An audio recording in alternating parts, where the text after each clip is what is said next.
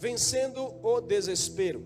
O texto está inspirado no Evangelho de Jesus, segundo Mateus, capítulo 26, do verso 36 ao 46. Acabamos de discorrer o texto, um texto tão precioso e profundo. E é muito bom, um texto fácil de ser entendido, mas é importantíssimo a gente analisar o contexto do que vem antes e do que vem depois. Esse texto ele mostra um momento chegado que mudaria a história da humanidade. O justo, o príncipe da paz, seria torturado, humilhado e crucificado.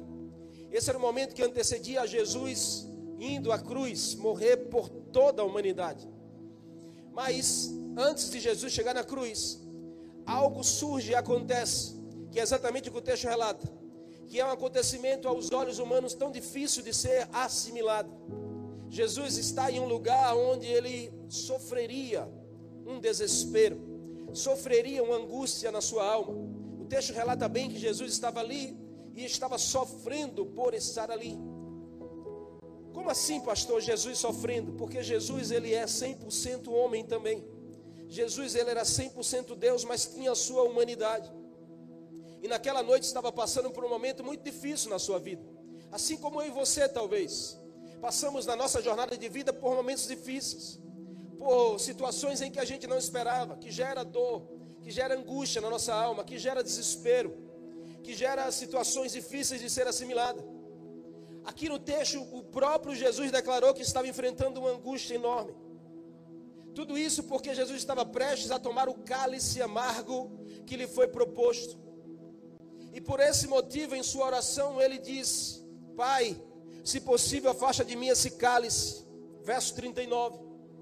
O cálice não era uma taça como eu e você imaginamos aqui, bebemos. O cálice era o furor da ira divina que seria derramado sobre ele por causa do pecado que tomou sobre si. O cálice era o furor divino sobre aquele, sobre Jesus. Que na verdade esse cálice era para eu e você tomar. Mas ele escolheu tomar por mim e por você. Ele escolheu sofrer ali no Getsemane por mim e por você. Naquele lugar Jesus venceu a cruz. Jesus não venceu a cruz na cruz. Jesus venceu a cruz ali no Getsemane. Naquele lugar ele tomou sobre ele as nossas dores. Ele tomou sobre ele as nossas feridas. Ele tomou sobre ele as nossas enfermidades. E sabe, queridos, num, num, em dias passados, a gente pegou essa gripe à minha casa. E Deus ministrou tanto sobre esse contexto de Isaías.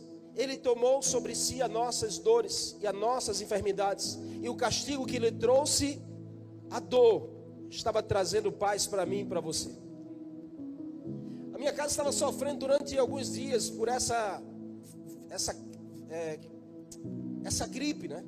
Que derrubou, que gera dor. Eu senti tanta dor nas minhas juntas.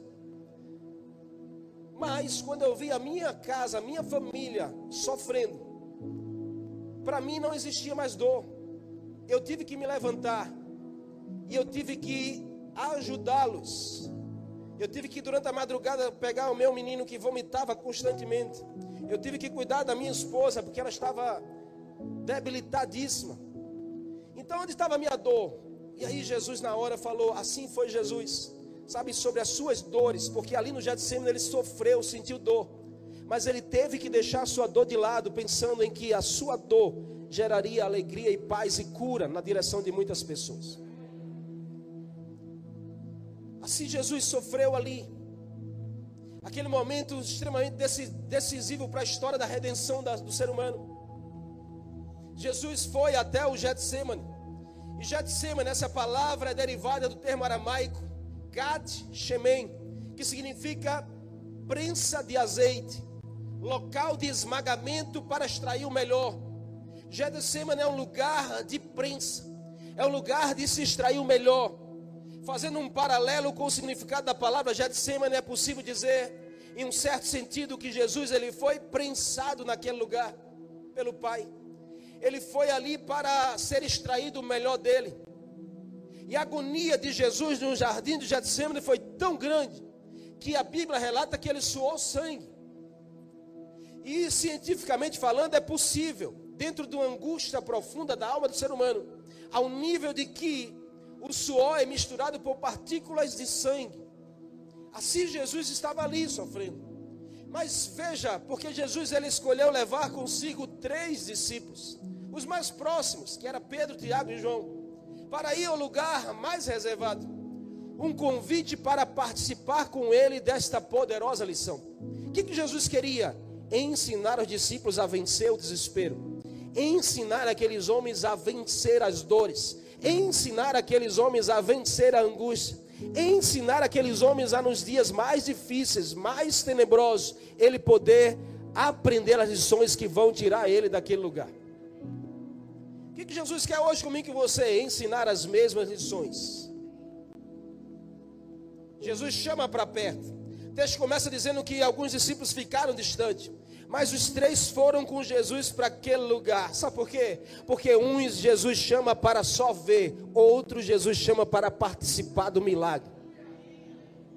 E eu tenho certeza que ele chama o teu nome, não para você ficar vendo. Jesus não quer que você fique sentado e vendo ele trabalhar. Jesus quer chamar você para trabalhar com ele nessa geração. Quantas pessoas não podem ser ajudadas por você?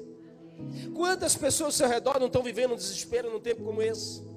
Em que os sinais estão aí, as notícias são só difíceis, a mídia só fala de tragédia, a mídia, a mídia só fala de, de coisas trágicas, isso é um sinal de que Jesus está voltando. E as pessoas entram em desespero por isso, por não saber assimilar. Mas Jesus quer te dar as ferramentas que você precisa para ajudar muita gente ao seu redor. Desespero, essa palavra é um estado profundo de desânimo. Porque a gente acha que desespero é loucura. Quando a gente vê uma pessoa desesperada, quando ela está louca, está rasgando as roupas, está com o cabelo lá para cima, está rasgando dinheiro, não. Desespero é um estado profundo de desânimo. Sabe quando você está desanimado, é um desespero que está instalado na sua alma. Um desânimo profundo de alguém que se sente incapaz de uma ação, que julga a situação sem saída. Isso é desespero. Todas as vezes que eu e você enfrentarmos a dificuldade nessa jornada de vida, que a gente achar que não tem saída, que a gente é tomado por uma incapacidade de agir, logo de imediato vai vir um desânimo profundo e com ele vem um desespero na alma, uma angústia, um sentimento de apertar. Talvez você saiba o que eu estou dizendo, amém? Talvez você já viveu isso, ou está vivendo isso. O fato é que Jesus naquele dia viveu exatamente isso. Mas ali Jesus venceu. Uau! Você pode dar glória a Deus por isso? Porque ali Jesus venceu para nos ensinar a vencer também. A Bíblia diz que Jesus abriu o coração para os discípulos. É incrível ver isso. Como Jesus foi verdadeiro com os seus discípulos. Ele chegou ali e disse aos discípulos: Olha, a minha alma está tão triste que eu estou a ponto de morrer. Isso foi palavras de Jesus. Você diz, mas Jesus, pastor, sim, o próprio Jesus estava dizendo que a alma estava tão triste, estava sentindo um, um aperto tão profundo ao ponto de ele morrer. A tristeza que estou sentindo é tão grande, em outras palavras.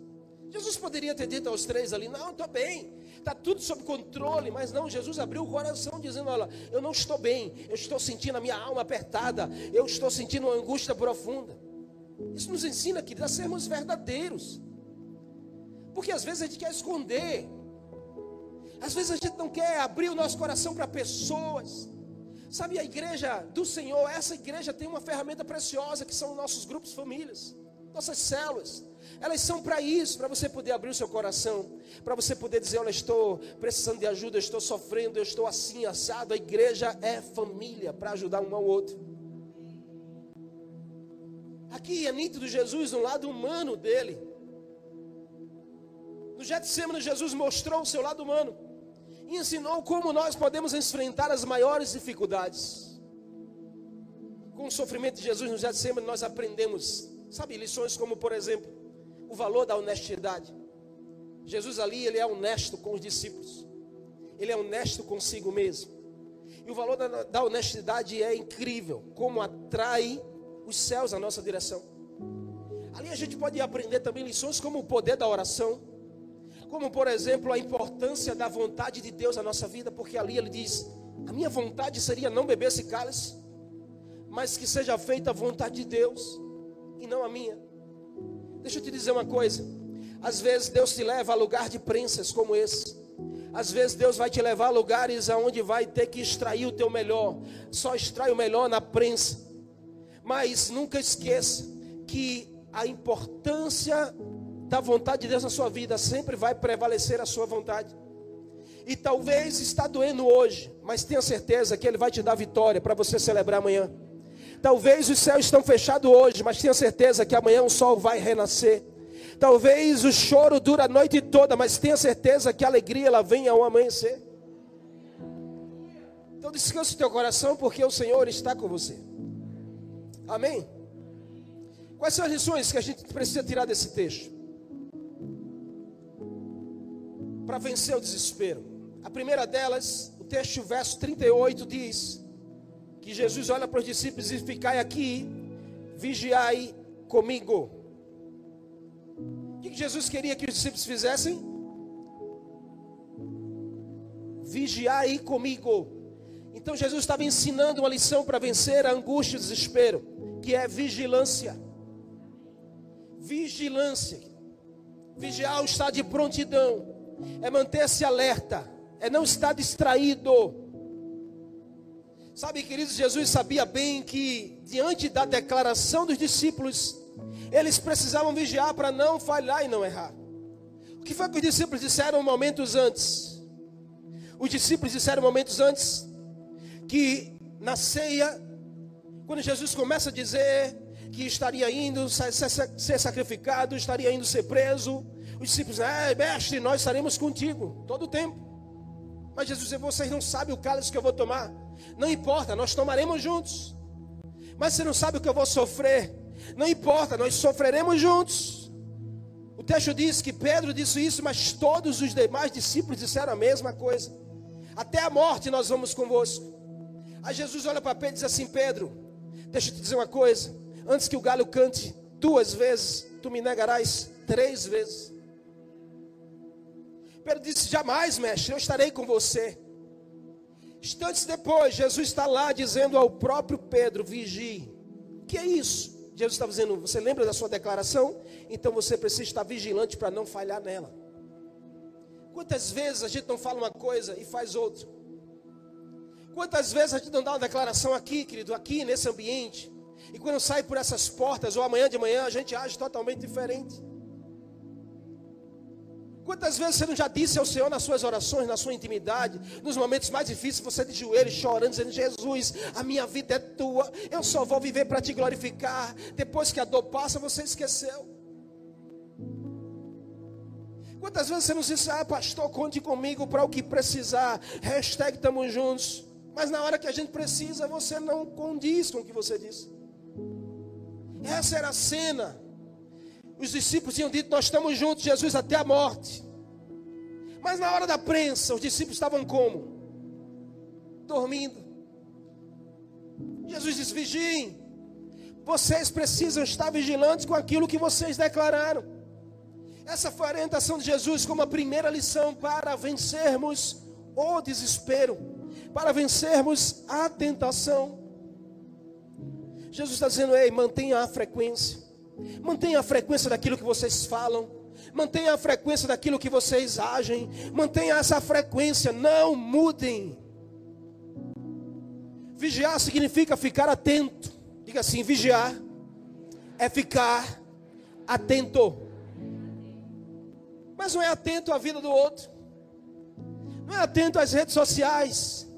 Não é atento à mídia da TV, do rádio é atento à voz de Deus. Vigiar é estar atento à voz de Deus para você. Vigiar é você estar atento à voz de Deus para você. Porque até nos momentos de prensa Deus fala. Até nos momentos de crise Deus fala. Até nos momentos difíceis, Deus está lá. Deus fala em todas as coisas. Deus fala nos detalhes. Para quem está atento, vê Deus em tudo. Mas para quem está dormindo, não vê Deus em nada. Eu não sei qual é a sua frequência hoje, mas eu sei, talvez, como você vai sair daqui. Nós precisamos estar vigilantes, porque o inimigo da alma ele não brinca, e ele está sempre procurando maneiras de nos distrair. Sabe o que, que o inimigo quer mais? Distrair a sua vigilância, tirar a sua atenção. A Bíblia diz em 1 Pedro 5,8: Sejam sóbrios e vigilantes, Porque o diabo, inimigo da vossa alma, anda ao seu redor como um leão, rugindo e procurando a quem possa devorar. Sabe o que, é que ele quer? Devorar. É, não tenha medo, não. Porque a orientação bíblica é vigie. Esteja atento. Esteja atento ao lugar certo. Você pode dizer isso à pessoa que está aí pertinho de você? Escolhe alguém que você queira, diga assim: esteja atento à voz de Deus.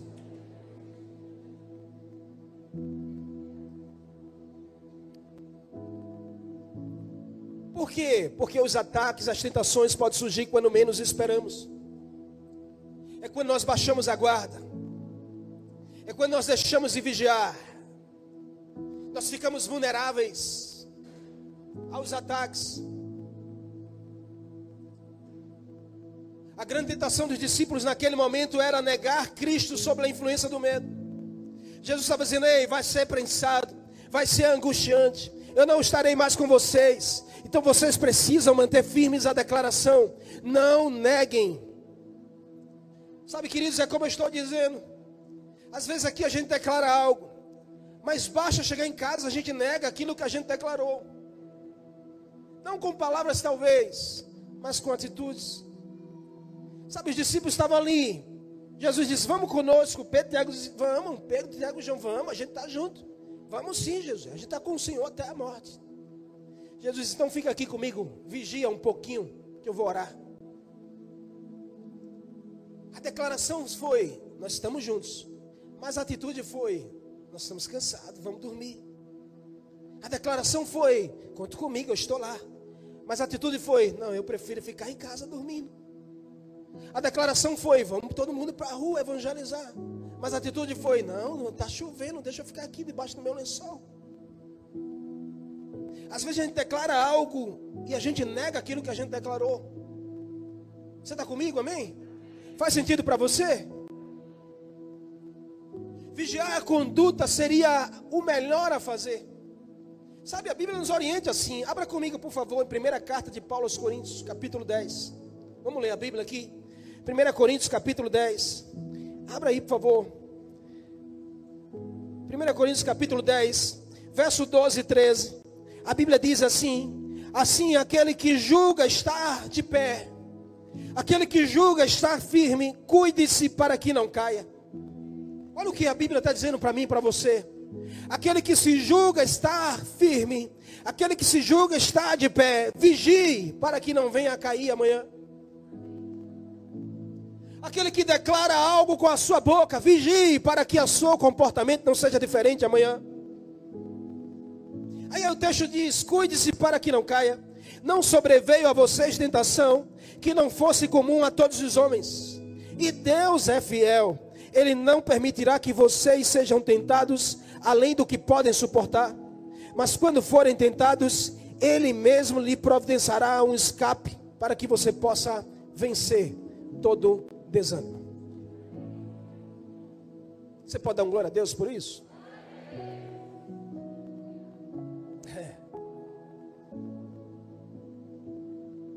Aqui no texto, Jesus diz aos discípulos: Em verdade te digo, hoje, nesta noite, antes que o galo cante duas vezes, três vezes, você me negará.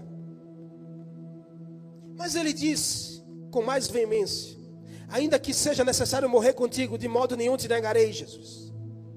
E da mesma maneira diziam todos os discípulos. Está lá registrado na Bíblia. Mas não vigiaram. Sabe o que é algo importante de vigiar? É que a gente reconhece as fraquezas. É sendo vigilante que a gente consegue encontrar os lugares mais frágeis da nossa alma. E, por exemplo, para uns, vigiar pode ser simplesmente o fato de não ficar na frente do computador sozinho. Para outros, não tem problema nenhum. Para uns, vigiar pode ser simplesmente o fato de não passar na área de guloseimas do supermercado. Prefiro não passar por lá. Para outros não tem problema nenhum de passar lá. Para uns vigiar Pode ser simplesmente o fato de ter de não sentar na roda de conversas que não deve. Porque vai cair. Para outros não tem problema nenhum. Eu conheci uma jovem que a gente passou um processo discipulado com ela, não aqui, mas na, em outro tempo. Em que essa jovem ela tinha uma fraqueza na questão de compras. Ela não conseguia ver o nome promoção.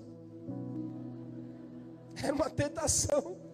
Toda promoção era tentação para ela. Ela não se aguentava, era incrível, mas era verdade. Que ela dizia mais forte que eu, mas quando eu vejo o nome promoção, eu dizia, mas você não precisa disso comprar, que você já tem. Mas ela dizia: o nome promoção é a minha tentação, eu não aguento, eu tenho. Aí ela ia e comprava.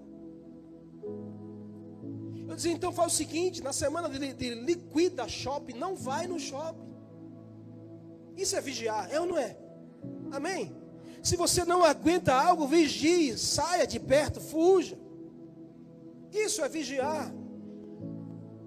Não, mas eu sou forte o suficiente, é nada. Porque Paulo diz: se você se julga forte, cuide, vigie, para que você não venha cair. Amém? Qual a dificuldade dos discípulos ali? Permanecer acordados, enquanto Jesus perseverava em oração. Permanecer firmes enquanto Jesus estava orando. Isso é um bom exemplo enquanto o ser humano é incapaz de fazer a vontade de Deus na carne, mesmo jurando fazê-la. Dá um exemplo claro aqui. De os discípulos disserem: Nós estamos juntos até a morte, mas na carne não conseguiam obedecer aquilo que tinham dito. Isso é sério, querido. Mas você quer vencer isso? Você precisa ser mais vigilante, precisa estar mais atento à voz de Deus, precisa estar na frequência em que Jesus estava, precisa estar o tempo todo sensível ao Espírito do Senhor. A Bíblia diz que você deve aplicar vigilância na sua direção. Quando Paulo recomenda à igreja de Coríntios sobre vigiar, ele diz: vocês precisam permanecer firmes na fé, vocês precisam se portar corajosamente, vocês precisam ser fortes o suficiente, fazer tudo com amor. Quer um conselho hoje?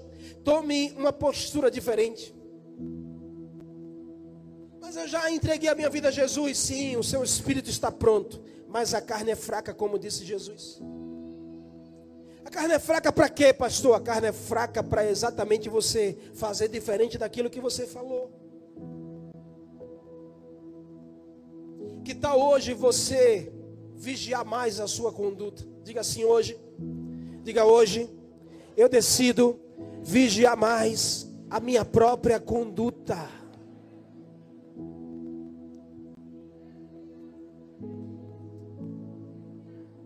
Amém. Para um pouquinho de vigiar a conduta do outro. Começa a vigiar mais a sua conduta. Vai dar certo. Jesus vai te dar a força que você precisa para vencer aquilo que está te vencendo. Você pode dar um amém para isso, para Ele? Qual é a segunda lição que a gente aprende nesse texto? Verso 39, Jesus dizia: adiantando-se um pouco, prostrou-se com rosto e terra e orou. Você quer um segredo para vencer o desespero da sua alma? Oração. Aqui Jesus demonstra o poder da oração sobre as nossas emoções. Sabe, eu quero te dar um conselho se você é emocional demais. Começa a orar mais. Quer dominar suas emoções? É a oração. Quer ajustar sua alma? É a oração. Quer deixar a ansiedade de lado? Comece a orar mais. Nós estamos no meio de uma geração em que a indústria farmacêutica tem faturado milhões. Pense numa geração mais doente na alma, é essa que nós convivemos. É a geração do Rivotril, do Captopril, do Bombril, do não sei o que do Pril. É a geração de mais remédio para ansiedade, para angústia, para perturbação na alma. Faz sentido ou não? Do chá de camomila, dá o chá de não sei o que lá. tudo para acalmar a minha ansiedade. Aqui está o segredo. O que, que Jesus disse aos discípulos? A minha alma está profundamente angustiada ao ponto de eu morrer. O que, que ele foi fazer? Orar. Que tal você experimentar essa ferramenta? Mas não sou eu que estou, é o meu irmão dentro de casa, é o meu amigo. Começa a orar por ele e por ela. Oração tem poder para tranquilizar as emoções. Oração tem poder para colocar a sua angústia e ansiedade no lugar certo. Oração tem poder para colocar suas preocupações no lugar certo. Só que a gente é o seguinte: nós somos silenciosos. Ah, depois que eu estou lá, aí é que eu vou lembrar de orar. Que tal você começar a orar antes? Jesus ensinou assim, ó, quando ele, ele falou sobre oração. Porque o fato que quando oramos, nós colocamos a nossa vida diante de Deus, para sermos guiados por Ele. A oração muito, muda muito mais você do que a Deus. Porque a gente, a gente fica pensando, a oração vai mudar a mão de Deus. Deus estava com a mão aqui para pegar essa taça. Eu comecei a orar, orar, orar, e Deus disse: Não, vai mudar agora, vou. Pode mudar? Pode. Mas a oração muito muda mais você do que a Deus. Eu não sei quanto você tem orado. Mas que tal você se inspirar nos homens da Bíblia? Daniel orava três vezes por dia. Paulo orava sete vezes por dia. Quantas vezes por dia você ora?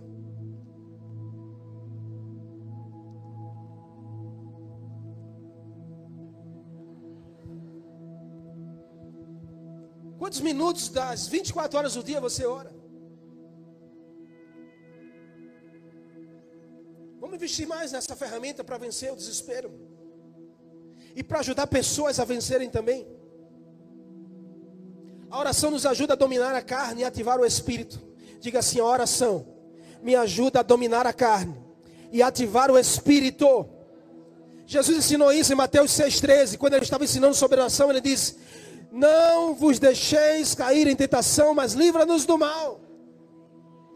A oração tem esse poder, querido. Nos fazer entender que não lutamos sozinhos. A força vem de Deus. Ei, escute, a força não é sua, a força vem de Deus. A força não é sua, a força vem de Deus. A força não está em você que ora, a força está naquele que responde a sua oração. Ah, mas eu estou angustiado, pastor. Eu estou tão angustiado que eu não consigo orar mais angustiado que Jesus no Getsemane? Não tem. Você está suando sangue? Então nem me venha com essa conversinha. Eu estou tão perturbado que eu nem me lembrei de orar. É. Deixa eu te dar um exemplo bíblico. Não sei se você lembra de 1 Samuel, mas fala da história de uma mulher chamada Ana. E a Bíblia diz que Ana estava angustiada na sua alma. E o que é que Ana foi fazer? Orar no templo. Diz essa pessoa assim, ó, a tua desculpa caiu por terra hoje. Então começa a orar crente, começa a orar crente, começa a orar crente, começa a orar crente, que você vai ver as coisas tranquilizar a sua direção.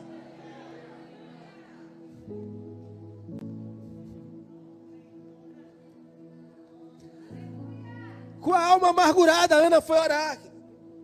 Por que Ana estava com a alma amargurada? Porque Penina estava lá o tempo todo. Eu tenho e tu não tem. Eu tenho e tu não tem. Eu tenho e tu não tem. Pensa numa coisa que gera mais angústia, a comparação. A geração da comparação está aí. Olha para a rede social e se compara. Ah, minha família não é tão feliz como a família de fulana. Você não tem que se comparar com ninguém e nem deixar que ninguém te compare a alguém. Eu sei, talvez foi a sua. Eu vivia assim dentro da minha casa, sabe? Havia uma comparação, eu e meu irmão. Mas isso deixou tanta marca em mim, que hoje eu sei lidar com isso. Comparação é a arma que o diabo usa para angustiar a sua alma e perturbar você. Mas mesmo na amargura e na angústia, ore. Ore, amém? Oração é a sua arma para vencer o desespero.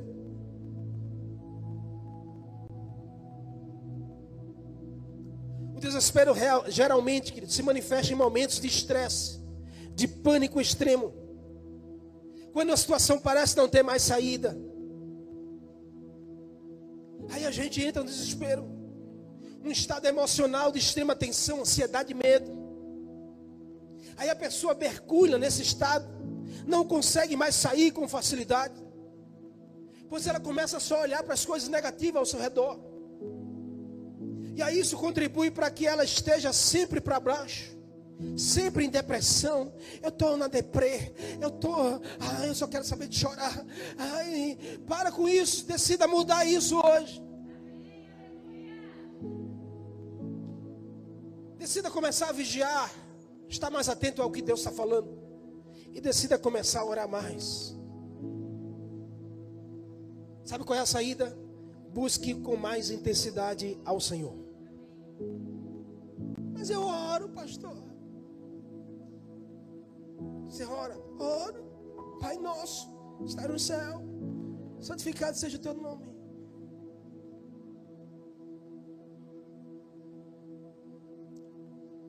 Mas aí à tarde, à tarde você ninguém me ajuda, ninguém me quer, ninguém me estende a mão, ninguém olha para mim. Quantas pessoas não vivem assim?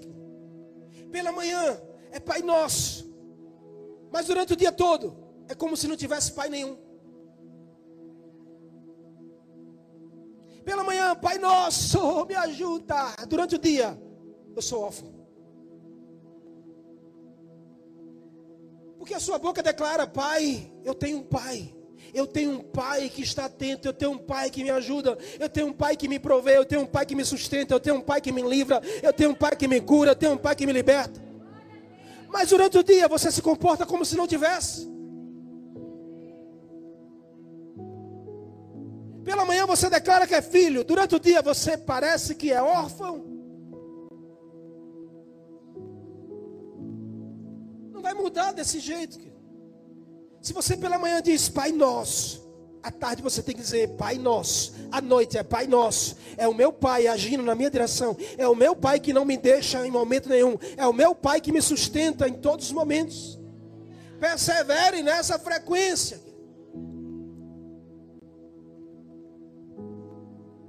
Persevere na frequência. Já já você vai sair por essas portas.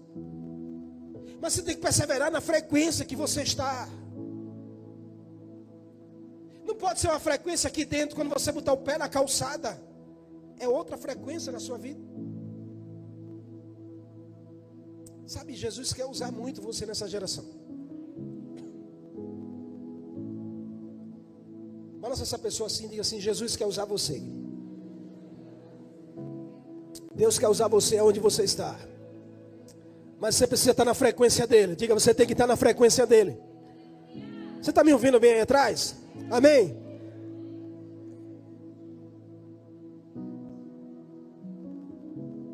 Para mim, essa história, querido, ela prova a importância da oração. Jesus orando e se fortalecendo. Os discípulos dormindo e se enfraquecendo. Qual a frequência que você está? Você está na frequência que você fortalece o teu espírito ou você está na frequência que você cada vez mais vai enfraquecendo o seu espírito diante do Senhor? A gente precisa entender algo, que sem a oração diária, sem a interação de Deus na nossa vida, nós não temos nada e não conseguimos nada. Todos nós, todos, quando eu digo todos, eu me incluo. Todos lutamos contra o viver de acordo com a nossa carne. Todos. Mas quando decidimos fazer da oração uma prioridade, Deus fortalece nosso espírito. E vai nos dar a permissão de superar as limitações da nossa carne. Com quem você está contando hoje? Com a sua carne ou com o seu espírito? Você tem experimentado o poder de Deus? Ou você tem experimentado a força da carne? Sabe essa tentação que te rodeia? Você só vencerá vigiando e orando. Sabe essa tentação que bate na tua porta todos os dias? Você só vai vencer vigiando e orando, não tem outra ferramenta. Não adianta cortar laço, não adianta girar no manto. Diga assim: é simples, é orar e vigiar, é vigiar e orar, e pronto.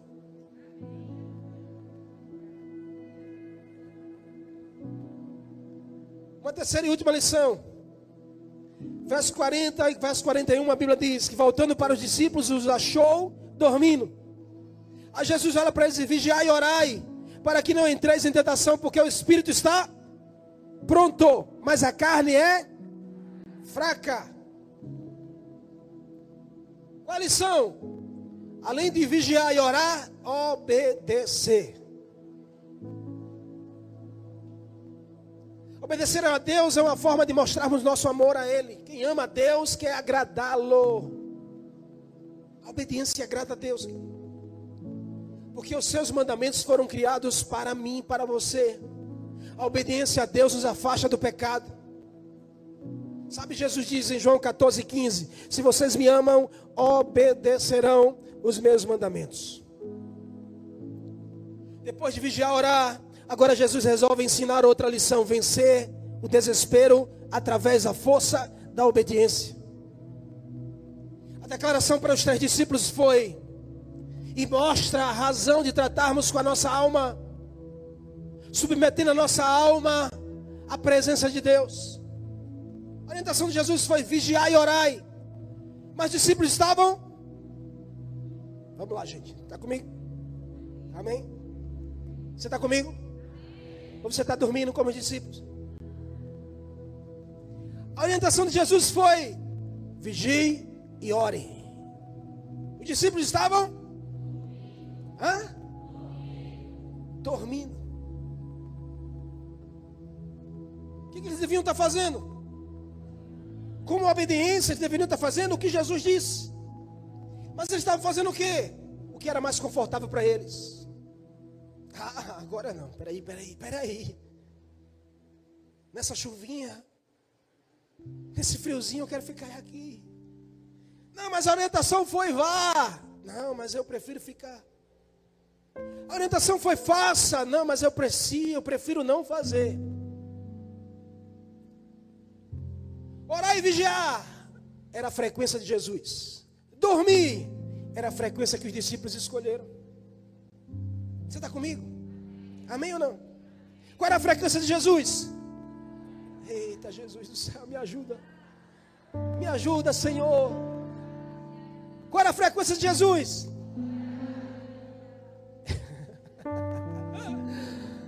Vigiar e orar. Qual era a frequência de Jesus? Qual era a frequência dos discípulos? É. Dormir, vocês sabem. Era assim, mais ou menos isso. Maestro, bota uma frequência aí de alguém que está assim, orando e vigiando. Bota um som aí de alguém que está nessa frequência assim de uma vida de oração e de vigilância. Isso. Bora mais forte, mais forte. Isso aí. Olha a frequência de Jesus, orando e vigiando. Jesus estava aqui, ó. Orando e vigiando. Orando e vigiando. Isso. Essa é a frequência de Jesus. Aí, muito bom, mestre. Agora bota a frequência do discípulo que estava dormindo. O discípulo dormindo.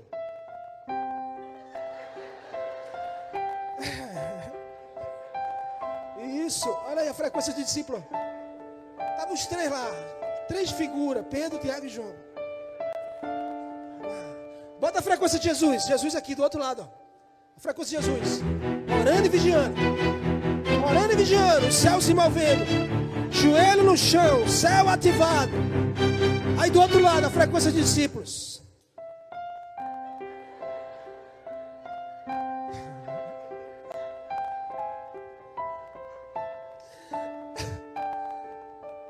Discípulos. Não é diferente. Você fica rindo. Mas não é diferente. O que Jesus queria com os discípulos? Ei, vocês estão dormindo. O que eu disse a vocês é que vocês têm que estar na minha frequência, é orando e vigiando que vocês vão vencer. Ninguém vence nessa frequência, querido. Bota aí de novo. Quem é que vence nessa frequência, pelo amor de Deus? Aqui. Os discípulos. Os discípulos dormindo. Quem é que vence nessa frequência? Estava lá, sossegando. Aí diz Jesus lá na frequência dele, toda ativada. Porque quem está na frequência de orar e vigiar está ativo o tempo todo, ativo e vivo. Ah, sim, está vindo? Não, eu estou orando. Está me rodeando? Não, eu estou de pé vigiando. Eu estou aqui ativo, orando e vigiando, orando e vigiando.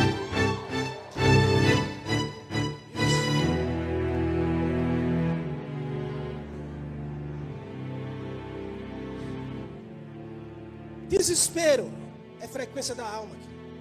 Desespero é frequência da alma. Sabe quem mais se desespera? Bota a frequência do discípulo. É quem está aqui na frequência do, dos discípulos. Eita, já aconteceu, filho. Ninguém me avisou. Ah, fiquei chateado. Ninguém me chamou. Menina, fizeram uma festa e nem me incluíram. Ah, porque fulano. É para a frequência da alma. Mas é a frequência do espírito. Diga assim: propósito. Bota a frequência do espírito. Aqui não, aqui você está vivendo um propósito. Ah, meu propósito? Meu propósito com Deus é muito maior do que eu. Não, não tem nada que me desvie do propósito. Não quero saber da minha agenda, eu quero saber de fazer a vontade do meu Pai. Frequência de oração e vigilância. Frequência do Espírito essa pessoa assim, qual é a duas de frequência que você está? Fala sério, fala sério, fala sério. Qual é a frequência que você está hoje? Fala sério.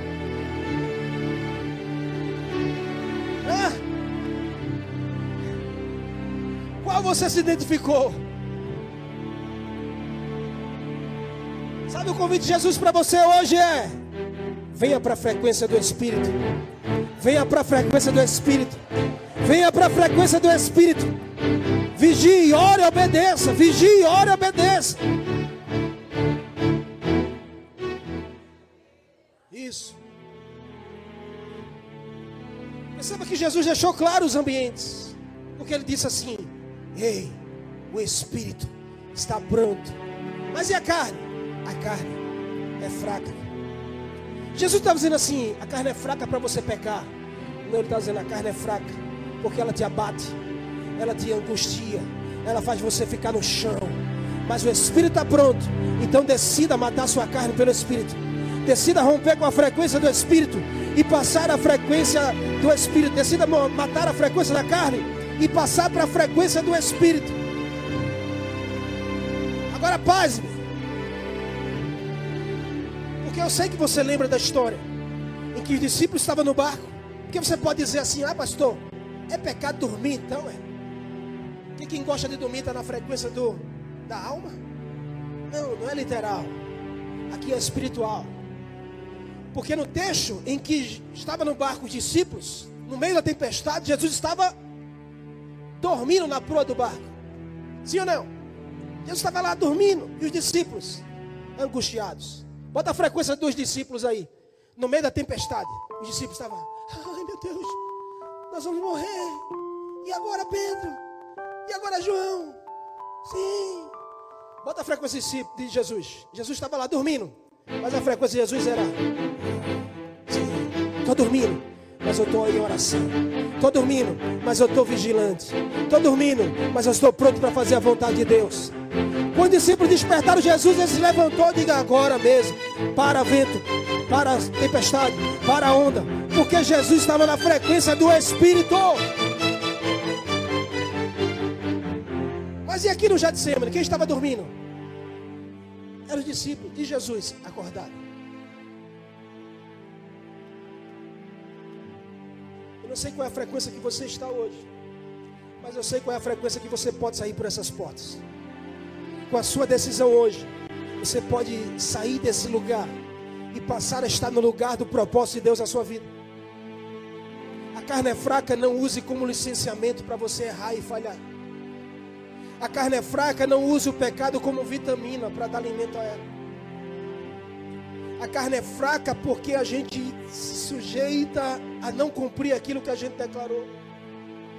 É por isso que nós precisamos estar na frequência do Espírito. Sabe a última frase para a gente fechar?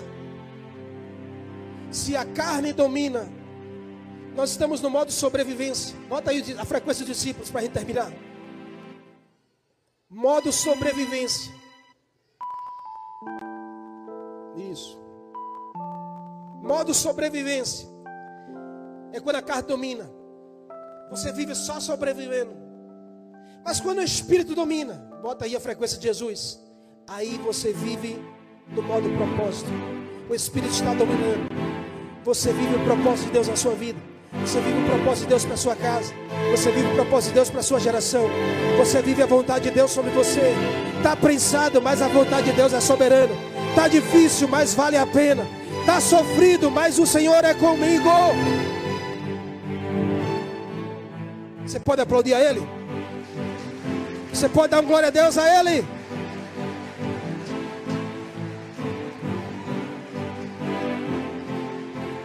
Fica de pé aí no teu lugar. Nome de Jesus. Isso, gostei. Isso aí é frequência do Espírito.